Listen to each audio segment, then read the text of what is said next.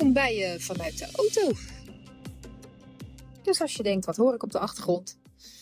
Dan uh, is dat de auto. Ik um, doe dit fenomeen van uh, podcast opnemen waar ze op komen. Dat uh, weet je inmiddels als je vaker mijn podcast luistert. Ik geloof er namelijk in dat uh, alles wat jij te doen hebt, dat zich dat naadloos kan vervlechten in het leven wat je sowieso al leidt. Hè? Als jij je beste leven leidt, dan is al het werk wat je te doen hebt, zo tussen haakjes, dat je moet doen, uh, dat vervlecht zich op zo'n manier in je leven dat het niet meer voelt als werk. Dan is het gewoon deel van je leven. En dan kom je daarvoor opdagen, omdat het uh, op een eenvoudige manier kan, een manier in flow. Nou, en voor mij is een van die elementen, het is maar een heel simpel voorbeeld, maar het maakt wel een hoop duidelijk, dat ik um, hou heel erg van, uh, van podcasten. Ik hou heel erg van mijn inzichten met je delen, mijn kennis met je delen, uh, de dingen die er gebeuren waarvan ik denk, hé, hey, daar zit een, een inzicht in of een les in, iets wat uh, waardevol voor een ander kan zijn, om dat te delen, onder andere door deze podcast. En um, dat vervlecht zich lekker naadloos in mijn leven. Bijvoorbeeld doordat, uh, als je vaker podcast luistert, dan weet je dat ik soms uh, mijn make-up sta te doen in de badkamer.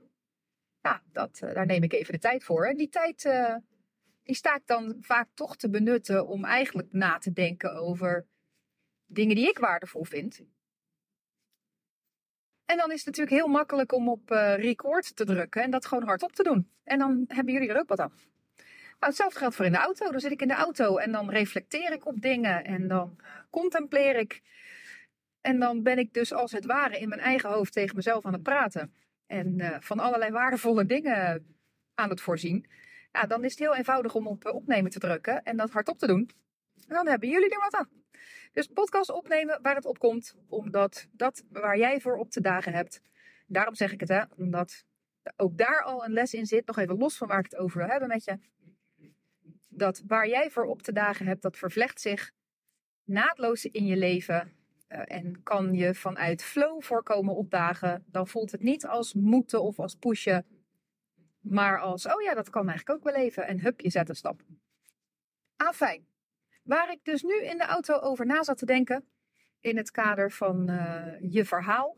Ik heb deze week heel veel hele mooie gesprekken gehad met uh, klanten en met... Uh, potentiële klanten, dus mensen die erover nadenken om met mij te gaan samenwerken. Het zij in mijn uh, groepstraject. Dat is een uh, jaarprogramma waarin we nou, met een groep werken aan, aan die collectieve groei. En dat is echt fantastisch. Uh, het zij individueel, individueel met mij te werken. En uh, dat is uh, echt een stukje exclusiever. En dat doe ik met de mensen die er helemaal klaar voor zijn. Daar heb ik hele mooie gesprekken mee gehad. En dan gaat het over je verhaal. Hè? Het verhaal is het, het fundament van alles. Wie ben je? Daar begint het. Wie heb jij te zijn om te komen opdagen in je leven. En je volledige potentieel te gaan benutten. En je te ontwikkelen tot de hoogste versie van jezelf. Waar jij je in het leven toe te ontwikkelen hebt. En dat begint bij je verhaal. En als je dat verhaal gaat delen met andere mensen, bijvoorbeeld in de vorm van een onderneming die je hebt, dan heb je het dus ook over marketing. Dan ga jij datgene waar jij andere mensen mee kunt helpen, hè, wat blijkt uit je verhaal. Hè, wie ben je dan? Wat doe je dan? Waar kom jij voor opdagen in deze wereld? En hoe kan jij een ander helpen? Dat ga je delen met andere mensen. En dan moeten die mensen daarvan overtuigd zijn. Die moeten daarvan overtuigd raken en zeggen... Ja, dit, dit voel ik en jij weet iets of kunt iets, hebt inzichten voor mij, jij kunt mij helpen met iets wat ik op dit moment ook wil leren of waar ik wil komen, wat ik wil kunnen. Wat dat ook is, of dat dan uh, tapdansen is of um, leren hoe je naar die miljoen omzet groeit. Dat kan, dat kan van alles zijn, maakt niet uit wat het is. Of dat je koekjes bakt. Voor mijn part. Het gaat erom dat degene die dat van jou koopt, moet overtuigd zijn van jouw verhaal. Toch? Ja. Ik denk dat met haar middels, anders luister je ook deze podcast niet, hè, van een storyteller. Uh, daar zijn het met elkaar over eens. Als jouw verhaal klopt en resoneert bij mensen, als mensen jouw verhaal voelen, dan zijn ze ervan overtuigd en zeggen ze ja, oké, bij jou. Ik zei, dat is even heel kort door de bocht. Daar hangen natuurlijk honderd verschillende elementen aan vast. Maar bottom line is dat de conclusie. En ik zat zo eens te kauwen op dat mensen moeten ervan overtuigd zijn. Want wat ik dan zie gebeuren bij veel mensen, is dat ze met hun verhaal gaan proberen te overtuigen.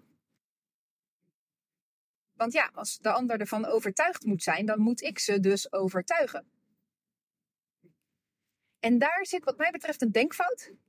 En die wilde ik maar eens even expliciet maken. Misschien heb je er wat aan. Want dat jij een verhaal gaat brengen waar een ander van overtuigd raakt, betekent dat als eerst jij overtuigd moet zijn van jouw verhaal. En dan denk je misschien, ja, vet, dat is toch logisch, want als ik er niet van overtuigd ben, dan ga ik het niet vertellen. Nou, huh? nou, ik durf te beweren dat dat uh, in heel veel gevallen helemaal niet zo is. Ik durf te beweren dat in heel veel gevallen de verhalen die verteld worden, dat mensen daar zelf eigenlijk nog helemaal niet zo overtuigd van zijn. En dat kan aan heel veel dingen liggen. En een ander element wat daarmee samenhangt, is dat mensen de verhalen waar ze zelf nog niet helemaal overtuigd van zijn, dan ook maar niet vertellen. En daarmee dan ook een heleboel laten liggen in hun bedrijf. En wat ik vaak zie gebeuren, is dat als mensen zelf nog niet helemaal overtuigd zijn van hun verhaal, dan gaan ze, en dat beseffen ze zich vaak ook wel, van ja, daar zit een beetje een twijfeltje, daar zit een angst, daar zit een hoera, wie ben ik en kan ik dit wel en weet ik het. En wat ze dan vaak gaan doen, is dat ze in hun verhalen gaan proberen te overtuigen. Het zij de klant, het zij zichzelf, vaak is het een combinatie van allebei. Dan gaan ze zitten te overtuigen. En dan geef ik mijn klanten vaak een, uh, een rijtje mee, van, uh, die ik dan weer geleerd heb van Lisa Nichols.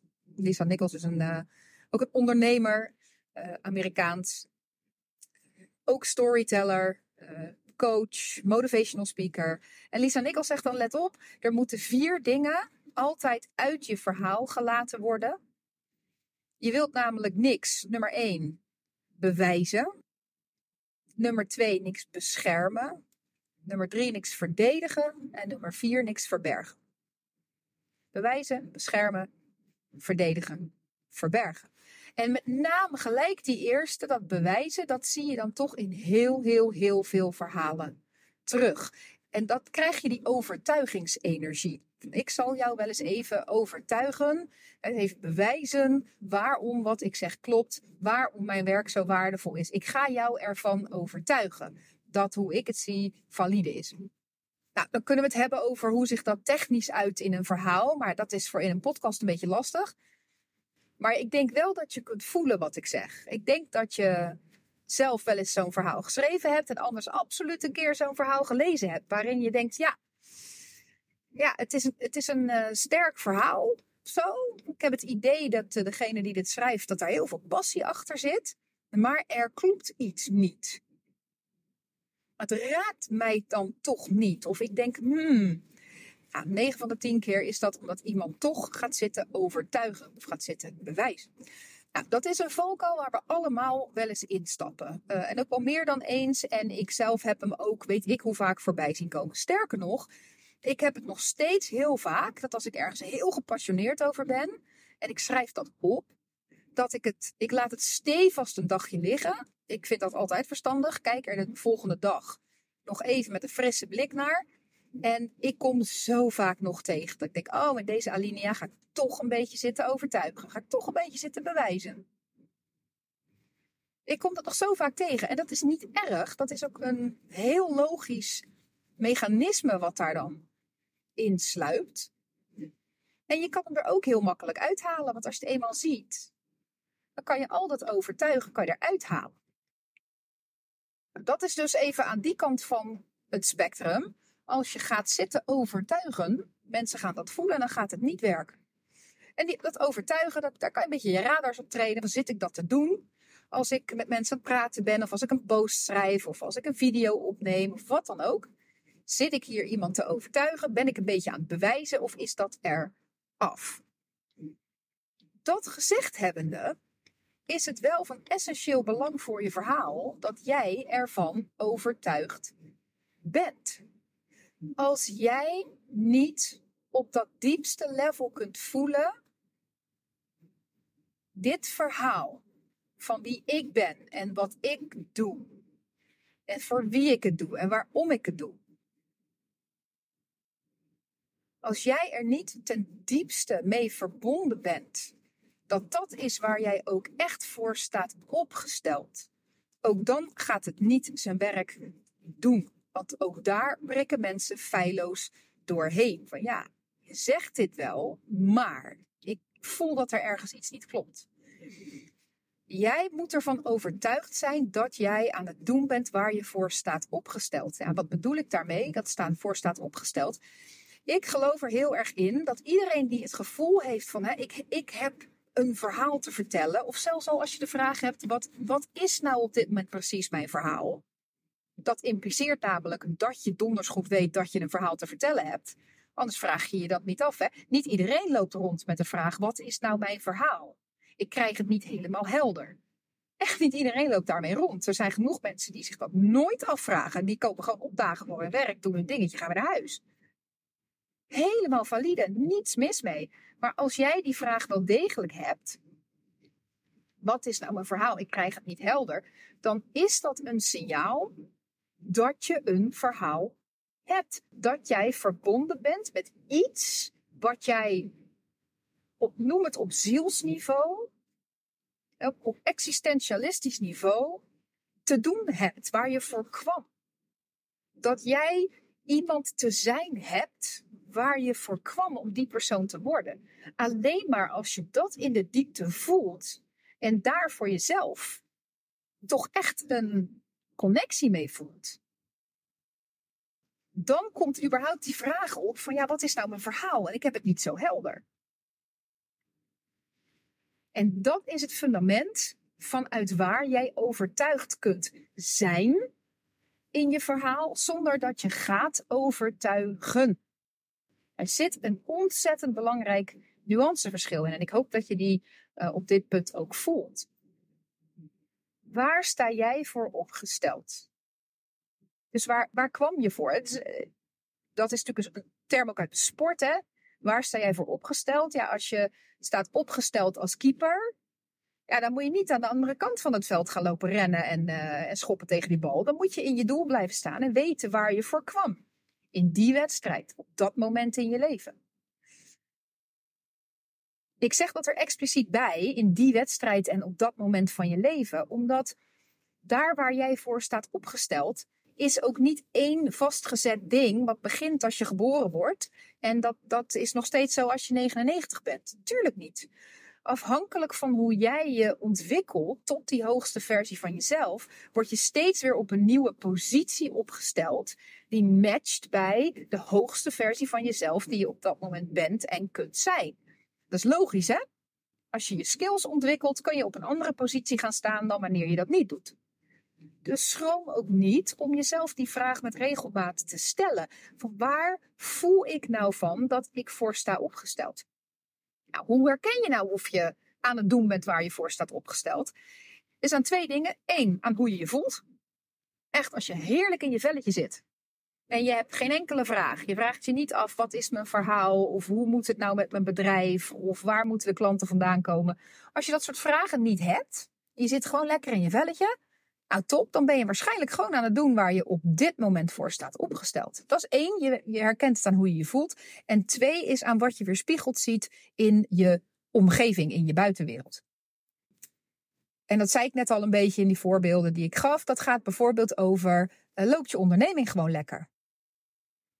En voel je je daar senang bij? Kan je, kan je naar je onderneming kijken en denken, ja, het loopt gewoon lekker. Ja, de klanten blijven komen. En, uh, en ik voel me daar ook prima bij. Dus, het, maar ook op andere vlakken. Hè, gaan je relaties lekker? Uh, kom je uh, strubbelingen tegen? Dat je denkt, nou, nou lig ik weer met dat instituut overhoop. En dan zit die organisatie weer op mijn dak. En die buitenwereld, of het daarin soepel loopt, of dat er allerlei gedoe is, is een rechtstreekse afspiegeling van, ben jij op de positie waar je voor bent opgesteld op dit moment? Of loop je ergens anders in het veld te rennen?